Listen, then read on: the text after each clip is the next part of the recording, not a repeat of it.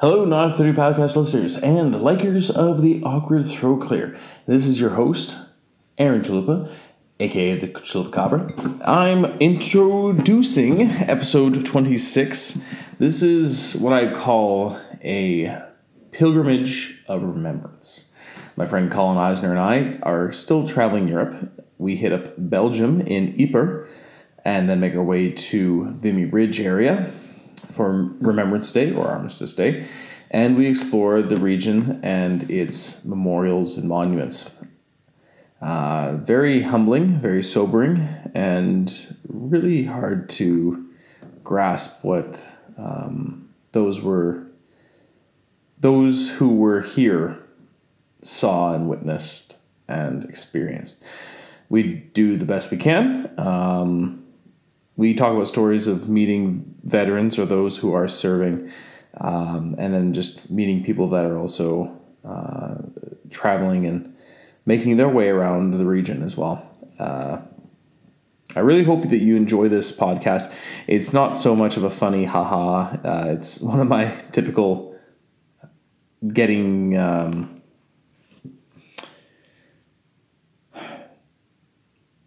just trying to, really appreciate what people have to say and what they think about, heavy situations like this. So I really hope you guys enjoy this. I'm sorry if you find it boring or slow or you can't really relate to it, but it means a lot to me. I really love Remembrance Day. I've been to Remembrance Days across Canada. Fall is a very important time to me to travel around. So I've been to November 11th. I've almost been in a different country or province ever since I turned 18. So I really do make a point of being somewhere for Remembrance Day, hopefully for a ceremony, if not at least a war monument or something, and take a little moment for myself. So I hope you really enjoy this. We're going to have an interesting podcast following for episode 27, so be sure to tune in for that. That's a bit more high energy and full of swears. So, yeah, this is episode... I said 26, right? 26. Yeah, thank you, Colin. This is episode 26. I hope you enjoy it. Pilgrimage to Remembrance with myself and Colin Eisner. Thank you very much. Enjoy. Hello, everyone, and welcome to The Awkward Throat Clear. Now here's your host, Aaron Chalupa. Bonjour mesdames et messieurs, amateurs de la Nod3 Podcast, et aimant le gain de l'honneur de faire. Mon nom est Aaron Chalupa, la Chalupa Cobra. And I'm here with my friend, Colin Eisner, once again. Hello, Colin. Bonjour, monsieur. Comment ça va? No. Ça va très bien. Et tu? Bien, monsieur. That's good. I was going to say Wunderbar, but, yeah. This is where it gets confusing. It's because, I'm just going to jump right off to it. It's funny because I'm so... detached, I would say, from learning French from high schools, because I started learning French in high school in grade 7. You grew up in Ontario. You were after grade 13, yeah? I went to grade 9. No, but I mean, when you were in high school, you didn't have to worry about grade 13, correct? Yeah. That was a thing in Ontario at some point. Yeah. So, So what I would from grade 7 to grade 12, because we had to go 7 to 9 for French, and even then it was Quebec French, which is not French, nope, as we know here. Not saying anything bad about Quebec French. We have such a good time there, and it's very unique and everything. But let's be honest, it's not. French over here, No, there's not. So I had the option to take French class in senior high. It's from 10 till 12. And that was, je m'excuse, Madame Eston. But it was an easy class. you know, you show up, you get good marks, you show enthusiasm, you get good marks. And she was a very enthusiastic teacher. And she would give very easy questions. You know, you just, I'm showing my hands and it's showing like 3 inches of work, like stacked paper, and you fill it all out, but it's very simple. Even our final exams and our diploma was very simplified, but even graduating with, I think I had a 79 in French 30, which was grade 12 French. I don't even think I would be able to keep a conversation with a fluent francophone at that time, which wasn't good. Like, that's just going to criticize our curriculum in Alberta, at least. Yeah, I was just going to say, since you're so far north, I mean, there's we actually have a very we have a very francophone community close by, but again, it's quote unquote Franglish. You know, like Sunny Valley, or not Sunny Valley. Sorry, my bad. We have Guy, Saint Isidore, Falaire, all that. And even then, that French is so different than super broken than Quebec French or Ontario French, even, or even Acadian. You know, it's so different, so very different. Even Métis French, like, it's very, very different. Yeah, and then significantly different from here in Avion, France. I couldn't say anything more true. So we are in Avion, France. Right close to Lens, not too far away from Amiens. And then for battle locations, we are right next to Vimy Ridge. For all Canadians, you should know where that is, or at least have heard of the name, as well as not too far away from the Somme, where we went to today. And for our Newfoundland friends, Beaumont-Hamel. And we saw that today too. It was very wonderful. Today is the recording, so we're going to give this a timestamp. This is November 11th, Remembrance Day, Europe, Armistice Day. Very special day to anyone who is part of a country that was in World War One, and we experienced that today in many ways. So we were happy to be a part of that. First of all, give it a good little cheers here. Santé. Santé. We're drinking a nice Le Heron, or the Heron. Savon Blanc, 2017. Cote de Gascogne. Gascogne. Yeah. I knew I was pronouncing it wrong. Colin, how did you feel about today so far? Like we wake up about 8:30. We're getting ready for the day. We need to go to Vimy Ridge for 11 o'clock. We need to be there early. So basically, our day starts, like Aaron said, we wake up at 8:30. We go to the cafe / bar / Lotto Center next door, and we ask in super broken French, and then the lady that's serving us, you know, told us in super broken English, there's a taxi that could come, grab you in 10 minutes. So she was nice enough to grab us a cab, and then this sweet old French man, and again, it just so French. Very, very, very little English. He probably said maybe 2 words at the absolute most, and he was telling us, he was waving us over using hand gestures. Like, very fast French too. Oh yeah. I got 2 words. It was like cafe and inside. Come on in, yeah. No. So he was sweet enough to buy us a cappuccino shot, and that definitely perked up my morning and our spirits for the day. Yeah. So cab arrived. We exit the cab close to the memorial. We walk on over, and there's tour buses, and there's a group of individuals from the Navy, Canadian Navy, specifically out of Halifax. They were part of the Halifax ship and the Quebec ship. Yes. Yeah. Yeah, so I'm not. So the Navy from a Quebec ship and a Halifax ship. I believe both of them are stationed in Halifax, though. Yeah. That's one of the two major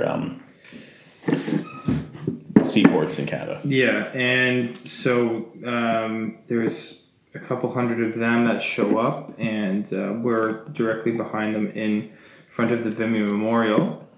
I was saying just before the ceremony started, like, oh man, this is a nice day. It's a little windy, but there's no rain, and blah blah blah. And then boom, 5 minutes later, the rain comes, but it wasn't as heavy as yesterday when we were at the ridge too. But definitely set the tone for the day, and kind of just put us in that mood where that's what the soldiers were definitely fighting in. And I wouldn't say the day, but I know what you mean. I would personally say the ceremony, because about an hour after the ceremony, it was quite nice. Mm-hmm. We experienced pretty decent weather for the rest of the day. But yes, like it was rain, it was wind, it was not enjoyable.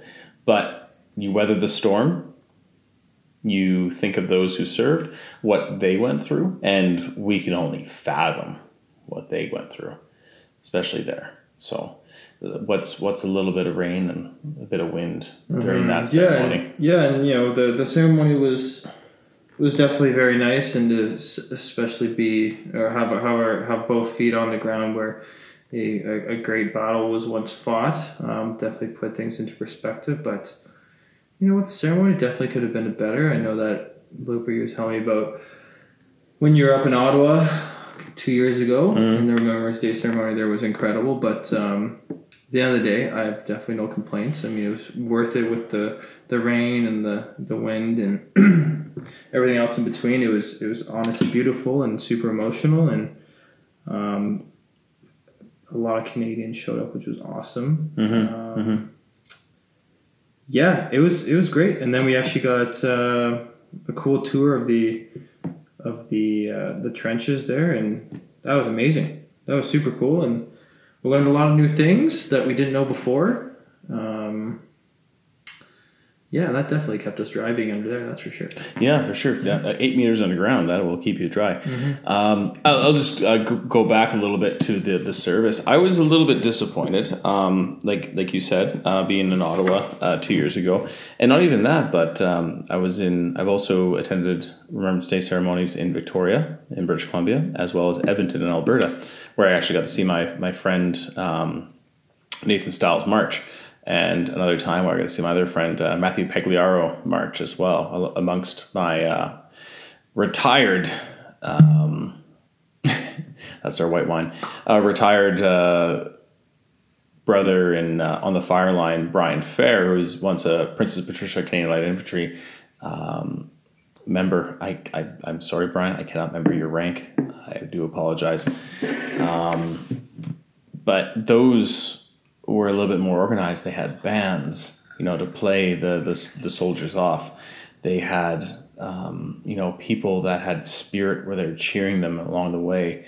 I kind of felt a little bit out of place when I was the first one to start clapping, and I had to clap for probably about a solid 30 seconds to 1 minute until other people joined in. It was rather sad effort. I was rather pleased. Pardon me. That once the Canadian National Anthem came up after the French National Anthem and God Save the Queen, that Canadians were full of spirit to sing their National Anthem. Especially since the mic cut out at one point too, so it was kind of cool to hear all the Canadians continue on with the anthem. Definitely felt the soul stir there for sure. It is rather nice, you know, like when you feel like you're kind of alone in a foreign land, even though you are on technically Canadian soil, being at Vimy Ridge, it is nice to see other people like jump in and know the words and sing along with you. You know, we were talking about this today. It was almost kind of like a hockey game in the sense where we all just jump in and show that pride, which, you know, we all have. You know, Canadians are very proud people, and rightfully so in these battlefields that we've explored in the past week or so.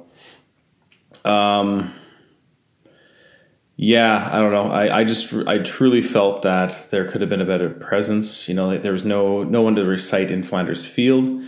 I've watched the Remembrance Day ceremony before, where they'd play the Vimy Ridge Memorial service before the one in Ottawa. You know, every Remembrance Day they would play on CBC. You know, Peter Mansbridge would be there for my generation, amongst others. They would show the Vimy Ridge / Beaumont-Hamel Remembrance Day service, and then slowly progress to the service in Ottawa as it built up. Now, it looked so glorious, and I was so excited to share this, especially on the 100-year anniversary of the Armistice, signed the Treaty of Versailles. And I was very excited to experience this, witness it, and not saying that I'm disappointed for coming all this way, because I truly was happy to, cross off Vimy Ridge Remembrance Day off my unofficial bucket list. But I was really hoping for a little bit more professionalism from the organizers, not bashing the war veterans or the veteran affairs employees that work at the Vimy Ridge Memorial Site, but the people, and there are people that organize it. But there should have been a band. There should have been more members. There should have been better organization to get the group of civilians together.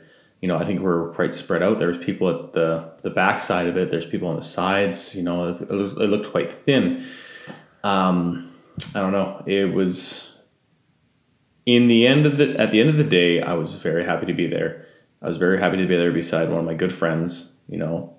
That I've fought fire with on the fire line, and wore a uniform, a different one than one you'd wear in combat, but still the same. You're working hard and you're working in dangerous conditions, and we're there, and we both have roots and connections to the armed forces, and we have that respect. Colin, you did lots of research and papers in post-secondary about the First World War and the Canadian nationalism in the early 20th century. So I was personally, as a war enthusiast, a war history enthusiast, I should say, expecting a little bit more. And yeah, I agree. I think that it could have been, not boastful, but really, I don't know, full of pride, It definitely is, especially as a student of history, or was a student of history. I mean, the expectations are a little bit higher, but at the end of the day, I couldn't have been, more proud to be there. It just kind of felt like another Remembrance Day ceremony for me. And it was reminded weird because I'm in France. I'm in Vimy Ridge, France. And I'm thinking of it as just being in school, staying there for 2 minutes once 11:11 hit, and boom, that's it. Right? Mm-hmm. It was. I mean, there's times where I had to kind of just think to myself, no, you're in France. This is completely different. But it was, on top of the conditions too. It was kind of shitty like that too, but I was waiting for a stirring speech from some politician or member or something like that, like some figure. They weren't present at all. No, nobody was. I was very, very upset. Like we had some representative of the RCMP, the Royal Canadian Mounted Police. We had some representative of the Ontario Provincial Police as well. We had many members of the Navy. Air Force, Princess Patricia's, Royal Canadian Regiment. Like there could have been some speeches, told, and I'm sure there were some veterans around too. Thankfully, there was the man that we met, Don the Piper, the bagpiper. He played a wonderful bagpipes there. He was very friendly too. Shout out to Don. We got to meet him a little bit afterwards. Thankfully he was there. I think he just came there on his own dollar. Like, I don't think he was really asked to come out there. Yes. So if he didn't show up, then there would be no pipes there, which would have been awful. Like I know, I'm not sure about you, but I'm one to tear up any time that the pipes are playing, especially in a war memorial situation. So, it was a very heavy day for me regardless, but I just felt there could have been more. And just shedding some light on the situation. We were waiting for a train.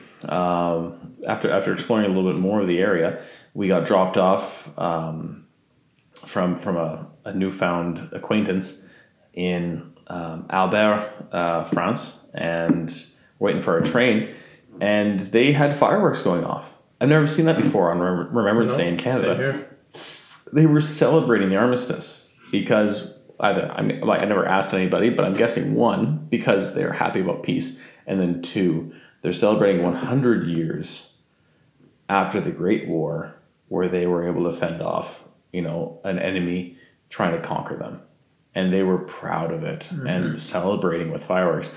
Canadians, we don't really celebrate with fireworks, but this is what I'm talking about, is that we could show a little bit more panache in this service here overseas and show the community around the area that we aren't just, you know, a saltine, you know, a soda cracker. We actually have a bit of flair where we could show, hey, we have a band, you know, a brass band to play some music. Like, I'm not sure what the cost is or if they were concerned about that, but it's just 100 years since the armistice was signed in the treaty in Versailles, in that railway car.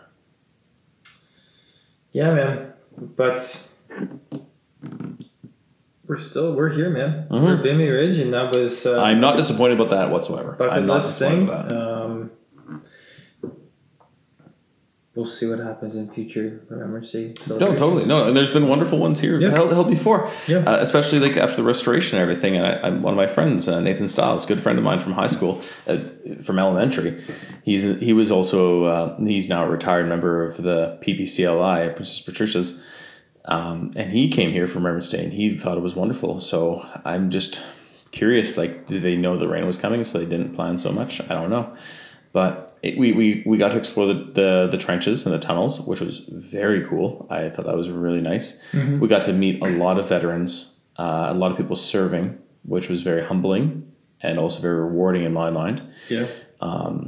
It was really good to just meet people, thank them for their service, shake their hand, congratulate them, men and women, wish them a good time, you know, doing some war games here in Europe, and, you know, a safe journey home. Yeah, especially since they don't, talking to a couple of them, they don't get home till early January. Yeah, so, I mean, they're away from home for Christmas, so I'm sure that's definitely tough. But at the same time, I mean, they're seeing a lot of the world at the same time, and well, we have pros and cons. We have a mutual friend, Will Haley. He served in the Navy. Yes, sir. Yeah, so I'm sure he felt the same, and went through the same experiences too. And so we thank him, and I would like to thank some of my friends, right off the top of my head, Brian Fair, Sean Gillis, Nathan Stiles, Will Haley, guys in the reserves that served were Thomas Patchman, Sheldon Newstetter. I know there's a few more. I apologize, but Johnny English, you know, my brother's former brother-in-law, he was in the RAF as an engineer. So he's a good guy, but Colin, you know. Something. Yeah, I want to make a big shout out to my buddy and fellow, or he's an airman in the Air Force, Ian Wilson. Doing everyone proud over there, buddy. And Owen Mall.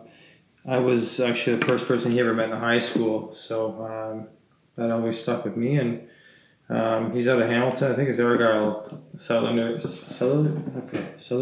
or something. Anyway, so yeah, he's out of Hamilton, Ontario. So shout out to Owen and Mr. Ian Trudy Wilson. I'll also throw a couple more out. Matthew Pagliaro, he's still serving right now. Really good guy. Him and I have some good debates when we get a little bit tipsy. Also, veteran, Michael Lewis, out of Three Ranges Brewery in Valmont, retired helicopter pilot and kick-ass brewer. He just won the gold medal for an IPA in British Columbia for his Tail Slap IPA. If you haven't heard the interview I did with him, it was a three-parter. We got a little tipsy over the 5 hours we recorded. That was a good time. Oh, geez, I was going to say one more too. Well, if you can think about that, I'm just going to make a quick shout out to Mr. Rick Pepin, one of my buddy James Pepin's father. He was in the Air Force as well. So again, thank you for your service. And Lupa, you remember what you're going to say? Well, there's one more person I was thinking about. There's so many. I do apologize for the ones I have forgotten. you truly aren't forgotten. But I also throw it out to my great-grandfather, Magnus Anger. He was a Norwegian immigrant to Canada. He moved over, I believe, when he was about 14 or 15, became a Canadian citizen, enlisted. So just being fresh to a new country, enlisted in the Canadian Army at 17 years old. He lied about his age. I have his war records where he scratched out his birth year and put a fake one, because he was so used to just putting, 18, blah, blah, blah. And then he's like, oh, shit. And he scratched it out and put a fake one there, and they let him in anyway. He was a machine gunner. He operated a Vickers machine gun, and he fought in Passchendaele and the Somme. He was wounded in the Somme and had to go back home. I didn't really know him too well. I think I met him when I was very, very young, but he carried his wartime scars with him. Very, very heavy. So I hope he's at peace now. But yeah, as far as I understand, he was a pretty hardworking guy, and I just couldn't imagine, at 17 years old, just fighting for a country that you're very new to, and going back to Europe after you just got to North America, fight the so-called enemy. Yeah, that's I just can't believe the travel. I mean, it's so easy nowadays for us to just fly here and there, but for him to... That's one hell of a journey just to get from Norway to Canada. Oh, God. And then back into France. So you're just setting shop up, you know? And, especially when he was 14, 15 years old. I mean, that guy was a man before I'll ever be one, so... Well, and let's take it back a little bit. So we left off the previous episode in Belgium. Since then, we were also... Well, we just arrived in Ypres, and we were about to do some... traveling around the Ypres countryside to different World War I monuments and memorials and cemeteries and everything. So our first stop the day after our podcast was Essex Farm Cemetery, which is made famous for Lieutenant John McCrae for writing In Flanders Fields. He wrote it on site, and there are a number of... not just Canadian soldiers, but many Allied soldiers buried there. And one, I forget his initials here, but Strudwick, I know his last name, he was 15 years old. He's the youngest soldier to be buried at that cemetery site. I could not imagine any 15-year-old nowadays, or in my time, or in my father's time, serving in an army. 15 years old. What were you doing at 15? I was playing hockey and hanging out at school, man. I was playing video games and I don't know, listening to Sum 41. That's it, yeah. I mean, to be that mature and that confident to sign up to something that you had no idea. I mean, it was a great adventure too. It was an adventure. So that was the big sell. And it was another way your country. For people to travel, I guess, too, but at the same time they had no idea what they're getting themselves into. Not at all. And especially at 15. It was so romantic to go to war, right? You leave your lover behind, you go to war, oh, I'll be back, you're in uniform. You might have a mustache at 15 years old, you don't have, well, maybe one guy I know from high school has a mustache, but you leave, it's so romantic, right? And you come back and you're a hero, and it truly was an honor to go to war and fight for your country. But at 15, I didn't know my ass from my head at that time. Mm-hmm. And just to have that confidence in those balls to go over and explore and everything and be one of the guys. And World War I, as we know, was not a pretty war. It was ugly. It was trenches. It was mud. People died in the mud without even being shot at. They're just walking to the battlefield and they'd slip and fall and they couldn't get out.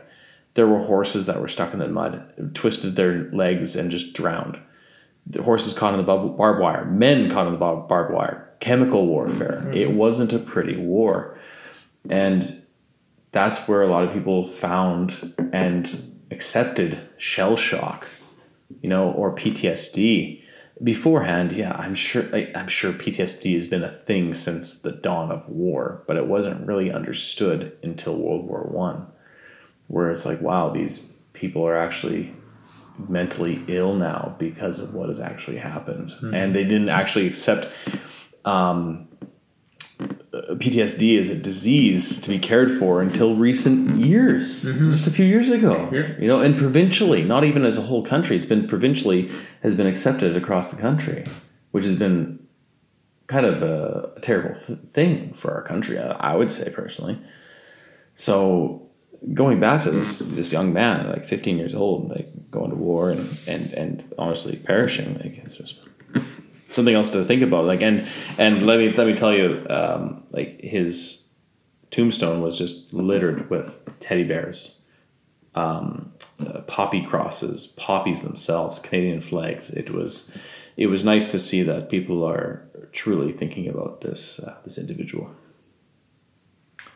Yeah, and along with the cemetery, there was the John McCrae dressing station, which was super interesting, and it was kept intact very well.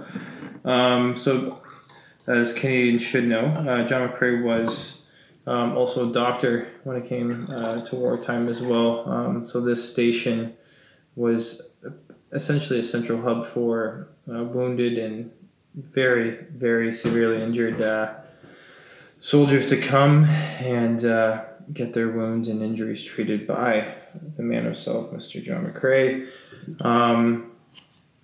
And it was, again, another structure that paid tribute to not only his beautiful poem, but his incredible war efforts as well. And yeah, it was kind of eerie as well to see. I don't know if it was confirmed or not, but there's some etching on the cement walls within the dressing building there, and it said something about like 1916, 1917. So you know, a little eerie. Again, it could be some piece. Who knows how long it was open to the public? It could be some piece of shit tourist etching his or her name in there, but again, makes you think. I mean, that structure's been around for 100 years. And I'm not sure how many people know this, but it was after the death of one of his friends he started writing the poem. Mm-hmm. He just went away from the dressing area and just wanted to get away from people, and he just had this spur of, you know, words come out of his head and translate on paper.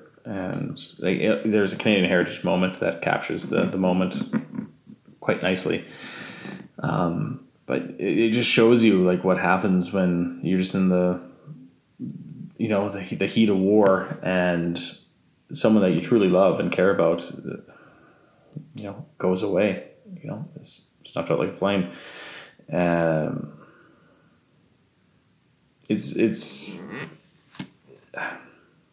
It's hard, you know, like I couldn't imagine. I thankfully I haven't been to a point where I've lost a friend, and I've never been in a point where I've lost a friend in my occupation, but I could not imagine. And I'm sure that there would be an overwhelming surge of feeling and emotion that would come over me. And yeah, maybe the best way to heal is to translate it on paper. Yeah, but like it is truly a beautiful thing to think of how one of his friends, you know, was killed in action, and he started writing, you know, for all the deceased, you know, all the killed and all the slain in the war. And the way I see it too is that it's not just about the Canadians or the British or the French. It's the Germans too. It's the Austrians. It's the Russians. It's anyone that served in any war, like. You know, just get past what's going on and just move on. But remember, like, get through this terrible thing and remember what has happened and who served. Like, never forget these sacrifices. And that goes for any side. And that is another thing I really appreciate. We did a In Flanders Fields museum tour in Ypres. And let me just say, Ypres is a beautiful city. I think it's highly underrated in Belgium. If you come to Belgium to travel, you must go to Ypres and just walk around the city itself. It is a beautiful city. It's not too busy, except in the city center, where people are relentless to drive, even though they shouldn't. And there's a lot of little two-stroke mini bikes driving around. There's a lot of question marks in the city center, that's for sure. It's quite aggravating with those guys. I digress. Go to the museum, and I was very happy that they portrayed both sides, because in my mind, World War I wasn't just, you know, a clear enemy, you know, like in World War II, where you had two people that were very, very evil and the rest of the world was against them. It was more of, you know, like he said, she said, what? It was very confusing and a lot of treaties and muddled and everything. So it was nice to see that the Germans weren't painted as the complete devil that they used to be in early propaganda. Yeah. And they were like, hey, these were people too. You know, like they talked about the Christmas truce. Yeah, it was, which is a wonderful story. Yeah, it was definitely a very gentlemanly, I guess you could say, war. I mean, there was the incredible amount of respect on both sides was evident. So again, to see what Ypres did and what Lupa said about respecting both sides, portraying both sides as, you know, fighting for a cause, and whether it was good or bad, I mean, there was still immense respect. I mean, soldier to soldier, brother to brother, sister to sister. I mean, there's always some level of respect, and there, a lot of respect towards the doctors and nurses as well. Yes. You know, like there's many times when the nurses are forgotten in their war efforts, but you know, and the doctors too. Like they were the backbone. You know, if they weren't there, the armies would have failed. You know, like they would have been overrun. So they did a good job, like thanking all aspects of war, you know, even the runners, you know, to run messages back and forth too. Everyone was really brought up. Even at the end too of the tour, they mentioned a whole section towards the Japanese. Mm-hmm. You know, and a lot of people forget that they were on the Allies. They were in the League of Nations and part of the signing of the Treaty of Versailles. And deciding how the world was going to look afterwards with the new borders and the new border changes. Mm-hmm. So, after Essex Farm Cemetery, we continued biking. And the next stop, I believe, was Passchendaele. Brooded Soldier. The Brooding Soldier, mm-hmm. Which is another very striking monument. My God. Vimy to me is a wonder of Canada. You know, you have your wonders of the world. This is truly a wonder of Canada. The Brooding Soldier is right up there too. Mm-hmm. It is. I don't want to say it's simple, but it's very effective, and it's not complex. Yeah. You know, you see some works of art and some statues or busts, and they're very complex, and it seems the artist tries or the sculptor tries really hard to do this or that or whatnot, but.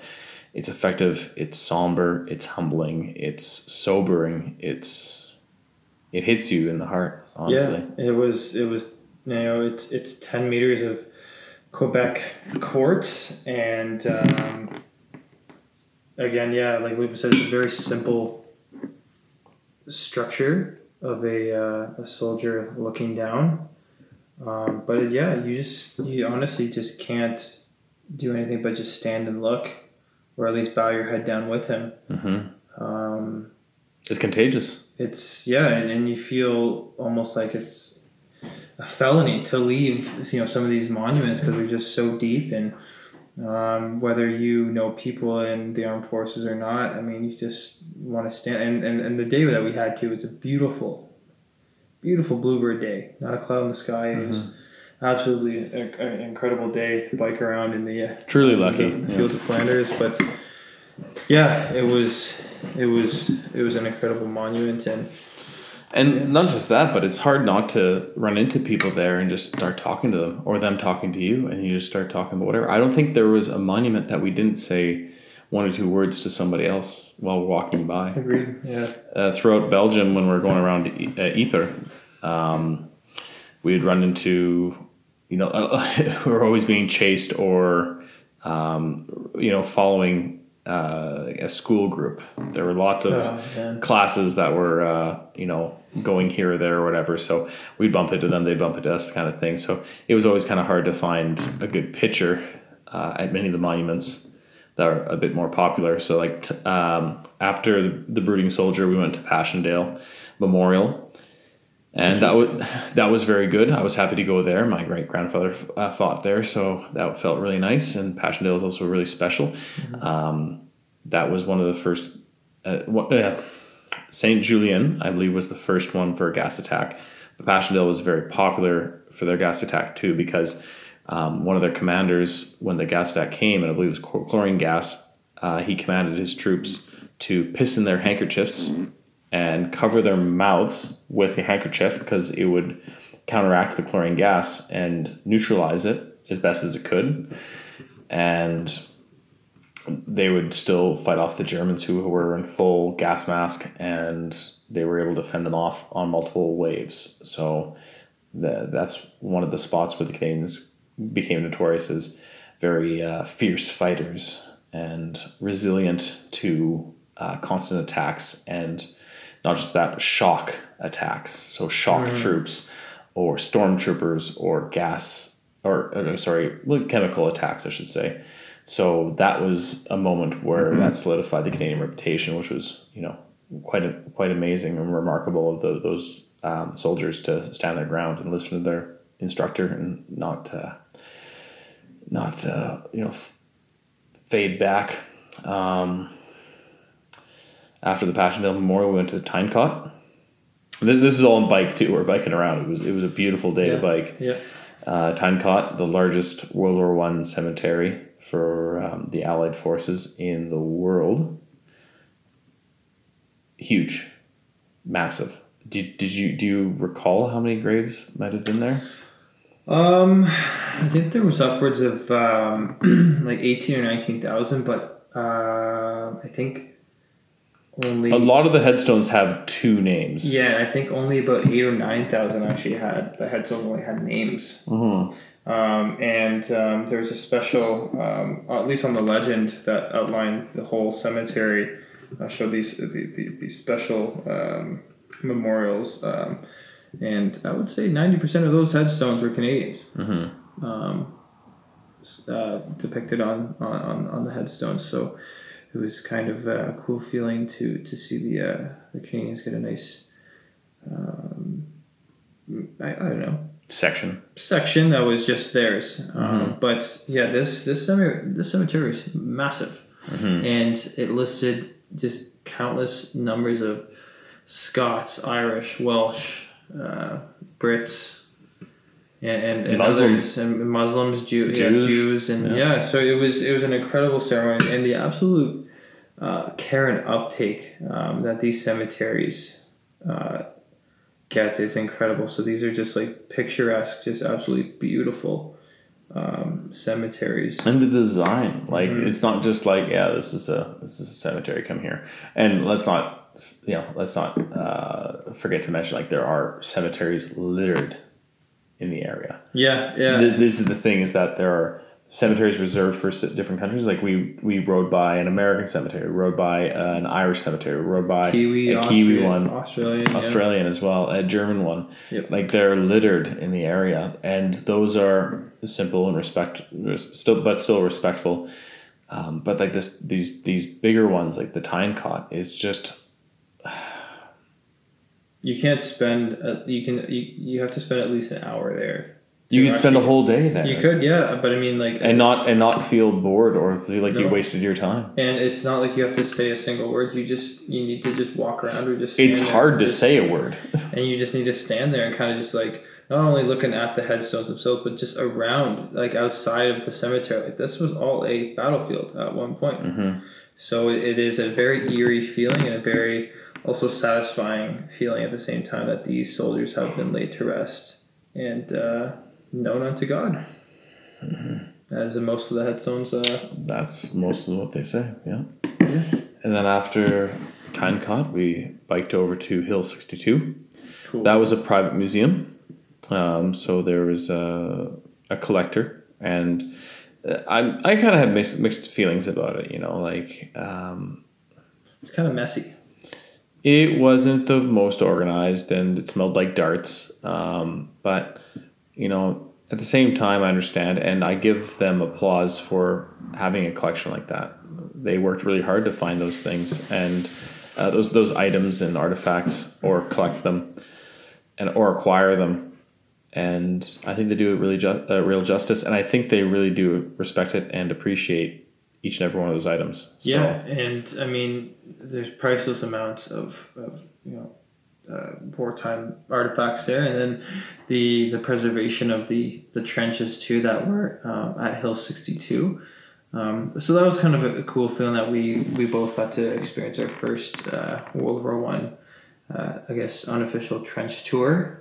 We kind of just did it ourselves, but it was kind of cool to see our first real crater holes and just kind of like a raw World War One battlefield, even if it was just a small chunk. Yeah. No, I completely agree. It was interesting, you know, I got to go through some of the tunnels and very muddy, but still. Not made for big people, that's for sure. Yeah, well, man, you know, I'm not the tallest person here. Colin, you stand at, what, 6'3"? Yep. And you were very crouched over. I was still very crouched over too. Yep. So, it was very interesting. I'm not sure how accurate they are to the time, but yeah, we all know that people back then were a lot shorter than we are. Yep. On the average. So, you know, it's crazy to think, you know, like this is where they would hide, or from a shelling of artillery from the enemy, or they would start preparing, you know, this tunnel to get to the other side and surprise the enemy with an underground ambush. Yeah, and then the cemetery itself, that was actually an incredible spot because it gave this nice panoramic view of not only just endless views of Belgian farmland and just rolling hills, but gave a cool view of outside view of Ypres as well.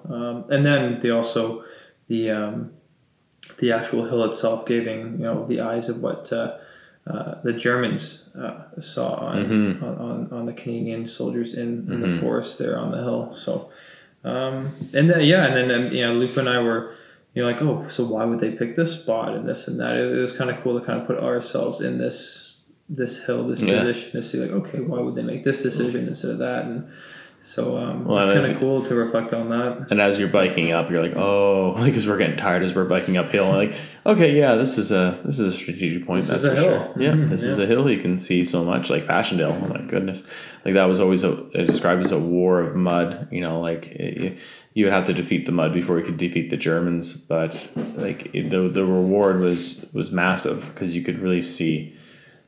So much of where the enemy would be laid out, and the reconnaissance would be capital in your war efforts for sure.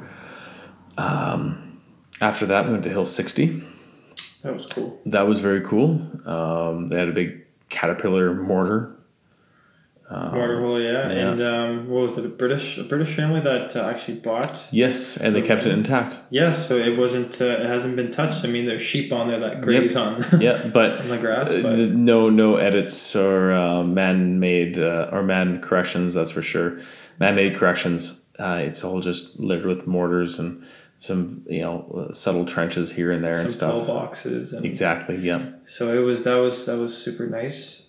Yeah. Again, it's even though it kind of looks like the same thing every other, you know, memorial or preserved battlefield that we go to, but I mean it's you just stand there and you walk around as well, and you like, how the hell did they get through all this stuff? No, like, and like you can't put yourself in that situation. You can only just imagine as much as you possibly can by just thinking about the movies or the clips or the videos or the stories that you've heard or seen, because you can never picture that. Like it's like trying to picture yourself walking amongst the dinosaurs. Honestly, like it's impossible. Yeah. It's honestly impossible. Yeah. You can't do it. Even if you were in war nowadays, it's almost impossible to think of like what they were going through before. I heard a really nice quote, which I guess you can take what it is. Take it for what it is. I thought it was quite beautiful and poetic how this soldier put it, but he was talking about Vimy Ridge and the shelling of artillery from the Germans, and he said, "If I would have put my hand up, I would touch a ceiling of sound." Now that's poetry in motion, if you ask me. Like that is great imagery, because you can feel sound. We've all been there where we've felt, you know, the bass echo from a speaker or something like that. But to have something that could kill you, obliterate you, and you're describing it as, you know, like, oh, if I put my hand up in the air, you know, reach for the sky, I would feel this ceiling of sound. And I just thought that was perfect imagery, and at whatever, however you want to take it, is to me, it kind of put me in to where he was temporarily. Mm-hmm. So, yeah. So this has definitely been a super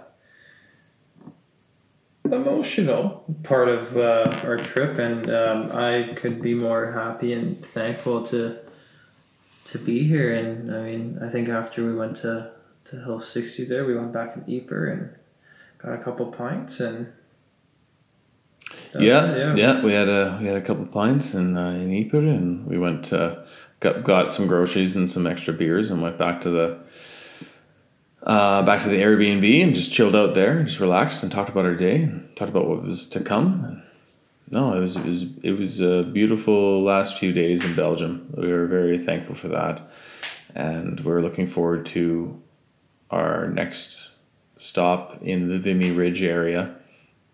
And we're at our Airbnb in Avion, France, and we're enjoying our time here too. It was a wonderful day today. We were both looking so forward to Remembrance Day here, and I think we were both happy with how it came out. Even though, you know, like, we both agree it could have been better, but still, like, I'm with a good friend of mine.